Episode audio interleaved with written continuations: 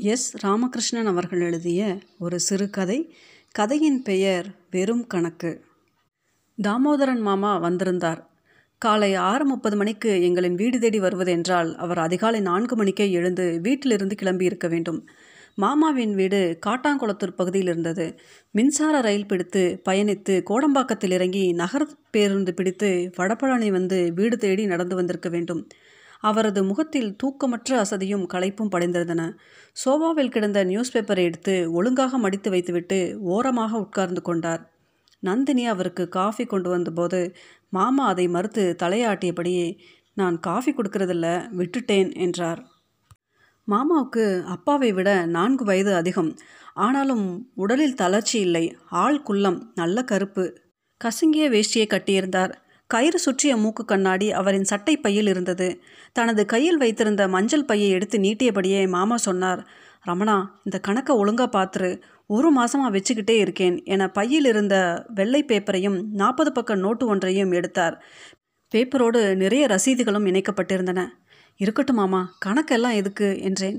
அப்படி இல்லை காசு கொடுத்தவன் நீ கணக்கை ஒரு தடவை முழுசாக பார்த்துடணும் என அழுத்தமாக சொன்னார். இதில் போய் எப்படி மாமா கணக்கு பார்க்கறது என தயக்கத்துடன் கேட்டேன். அப்படி சொல்லக்கூடாது. சாவும் ஒரு செலவு தான். உங்கள் அப்பா இறந்து போன அன்னைக்கு காலையில் எங்கிட்ட இருபதாயிரம் ரூபாய் கொடுத்தேன். அப்புறம் மூணு மணிக்கு இன்னும் முப்பதாயிரம் ரூபாய் கொடுத்தேன். ஐஸ் பாக்ஸில் இருந்து மயானம் வரைக்கும் ஆன செலவுகளை எல்லாத்தையும் சேர்த்து நாற்பத்தி ரெண்டாயிரத்தி முந்நூற்றி பதினாறு ரூபாய் ஆச்சு. மிச்சத்தை உன்கிட்ட தந்துட்டேன். இதில் கணக்கு இருக்குது நீங்கள் கூட இருந்து ஒத்தாத செய்ததே பெரிய விஷயம். இதில் என்ன மாமா கணக்கு? அதெல்லாம் சரியாக தான் இருக்கும் என்றேன்.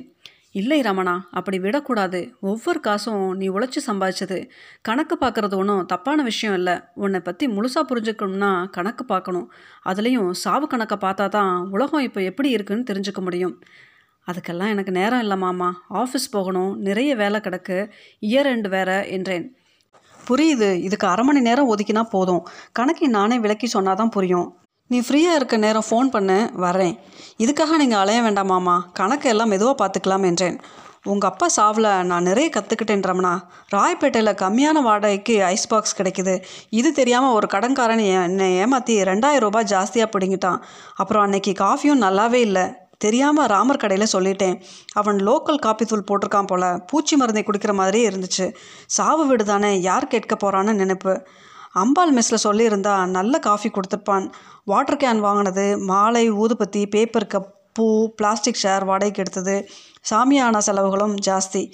யார்கிட்டையும் பேரம் பேசவே முடியல. முன் அனுபவம் கிடையாதே. இது பரவாயில்ல. சாவு வீட்டுக்கு வர மனுஷங்களுக்கு செருப்பை எங்கே விடுறதுன்னு தெரியல. எதிர் வீட்டு முன்னாடி போட்டுட்டு ஒரே பிரச்சனை. இதெல்லாம் உங்கள் அப்பாவுக்கு பிடிக்காத விஷயம். விடுங்க மாமா. அவர் என்ன திரும்ப வந்து கேட்கவா போகிறார் அப்படி விடக்கூடாது ரமணா. சாவு வீட்டில் தான் நம்மளை நிறைய பேர் ஏமாத்துறாங்க. நினச்சா ஆச்சரியமாக இருக்குது சாவை வச்சு எத்தனையோ பேர் தொழில் பண்ணுறாங்க கை நிறைய சம்பாதிக்கிறாங்க. ஒவ்வொன்றுக்கும் காசு எதுவும் ஓசி கிடையாது. உதவிக்கு ஆள் கிடையாது. இது ஒன்றும் நம்ம கிராமம் கிடையாது மாமா. பல்லில் பச்சை தண்ணி கூட படாமல் கூடமாட இருந்து ஓடி ஆடி உதவி செய்கிறதுக்கு அதுவும் சரிதான். முன்னாடி எல்லாம் சாவு வீடுனா தெருவே அமைதியாக இருக்கும். அழுகை சத்தம் மட்டும்தான் கேட்கும். இப்போ சாவு வீட்டுக்குள்ளே ஒரே செல்ஃபோன் பேச்சு வம்பு வழக்கடி. இது போதாதுன்னு நியூஸ் பேப்பரில் வந்த பாலிடிக்ஸ் பற்றி சத்தமாக அரட்டை அடிச்சுக்கிட்டு இருக்காங்க. வாயை மூடிட்டு இருங்கடான்னு செவுட்டில் அறையலாம் போல் இருந்துச்சு. அடக்கிக்கிட்டேன். மனுஷன் இதெல்லாம் கூடவா கற்றுக் கொடுக்கணும்? காலம் மாறிட்டு வருதில்ல. சாவு வீடும் ஒரு சம்பிரதாயம் ஆகிருச்சு. சிட்டியில் ஒரு மனுஷன் செத்தா இவ்வளோ செலவு ஆகும்னு இப்போ தான் தெரிஞ்சுக்கிட்டேன். காசு இல்லாதவன் செத்தா நிறைய அவமானப்படணும். அதுதான் எனக்கு பயமாக இருக்குது நாங்கள் இருக்கோம். பார்த்துக்கிட மாட்டோமாம்மா இதுக்கே இப்படி சொல்கிறீங்க வெளிநாட்டில் கல்லறை நிலத்தை அட்வான்ஸ் புக் பண்ணி வாங்கிக்க சொல்கிறாங்க அதுக்கு மாதத்தவணை திட்டம் கூட இருக்குது எதிர்காலத்தில் மனுஷன் பிறக்கிறதும் சாகிறதும் தான் பெரிய தொழிலாக இருக்கும் போல. ரமணா நாலஞ்சு பேர் பில் தரல. அதனால் நானே ரசீது புக்கு ஒன்று வாங்கி அதில் கையெழுத்து வாங்கிட்டேன். பரவாயில்ல தானே? நாம் என்ன ஆடிட்டிங்காக பண்ண போகிறோம் அதெல்லாம் தேவையில்லமாம்மா உங்கள் அப்பா பத்து பைசா கூட டைரியில் கணக்கு எழுதிடுவார். ஒருத்தர்கிட்டையும் பைசா பாக்கி வச்சதில்லை. நான் ஒருத்தன் தான் அவர் கடனை திருப்பி தராத கடன்காரன்.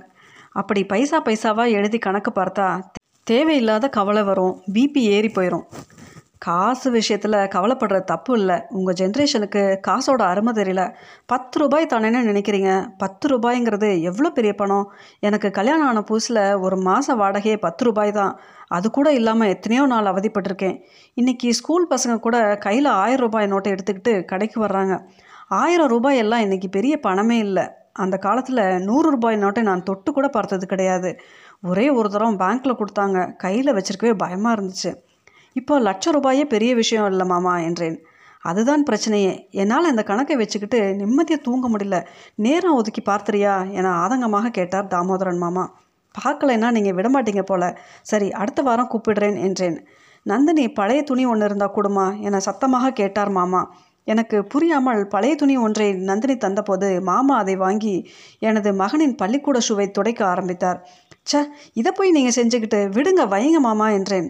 சும்மா பேசிக்கிட்டு தானே இருக்க போகிறோம் அப்படியே இது செய்கிறதில்ல என்ன ஆகிட போகுது? ஸ்கூல் பசங்களுக்கு ஷூவை துடைச்சி பழக்கம் இல்லை. அந்த காலத்தில் எல்லாம் ஷூவில் முகம் தெரியும். அப்படித்தான் துடைப்பேன். இல்லைன்னா எங்கள் அப்பா மணிக்கட்டிலேயே அடிப்பார். போதும் வைங்க மாமா என உரத்த குரலில் சொன்னேன். மாமா ஷூவை துடைத்து வைத்துவிட்டு கேட்டார். உங்கள் அப்பாவோட பழைய ட்ரெஸ் மணிப்பர்ஸ் மூக்கு கண்ணாடி ஃப்ளாஸ்க்கு செப்பல் எல்லாத்தையும் எடுத்து வைக்க சொல்லியிருந்தேனே. கட்டி வச்சிருக்கியா? அதையெல்லாம் வச்சு என்ன செய்ய போகிறீங்க ஹோமில் கொடுக்க போகிறேன் அவங்களுக்கு யூஸ் ஆகும். இதை போய் யாராவது கொடுப்பாங்களா? இந்த மாதிரி பேண்ட் ஷர்ட் செருப்பு இல்லாமல் எத்தனையோ பேர் கஷ்டப்படுறாங்க. அவங்களுக்கு உதவியாக இருக்கும். எதுவும் வீணாக போகிற விஷயம் இல்லை. நான் கிளம்புறேன். நந்தினி வரேம்மா. சாப்பிட்டு போங்க என நந்தினி உள்ளே இருந்தபடி குரல் கொடுத்தாள்.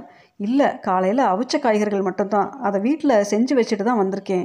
போய் சாப்பிட்டுக்கிறேன் என்று மாமா கிளம்ப பொழுது அவர் அதுவரை உட்கார்ந்திருந்த சோபாவை துடைத்து மடிப்பு நீக்கி சரி செய்துவிட்டு புன்சிரிப்போடு வெளியேறினார். அவரை புரிந்து கொள்ளவே முடியவில்லை. அப்பா இறந்த நாளில் மாமா ஒற்றை ஆளாக உடன் நின்று ஓடியாடி வேலை செய்தார். இவ்வளவுக்கும் அப்பாவுக்கும் அவருக்கும் ஆகாது. அப்பா இருந்த நாட்களில் மாமா வீடு தேடி வந்ததே கிடையாது. ஆனால் மருத்துவமனையில் அப்பா இறந்து போன தகவல் கேட்டு வந்த நிமிடம் முதல் இறுதி காரியங்கள் முடியும் வரை கூடவே இருந்தார். சாவு செலவுக்கு கொடுத்த கணக்கை பார்த்துவிட சொல்லி இப்படி அலைந்து கொண்டிருக்கிறார். என்ன மனிதர் இவர்? என புரியவே இல்லை. மாமா போன பிறகு கதவை சாத்துவிட்டு நந்தினி சொன்னால் நீங்கள் கணக்கை பார்த்துருங்க உங்கள் மாமாவை நம்ப முடியாது. சுத்த ஃப்ராடு இதுலேயும் கை வச்சிருப்பார்.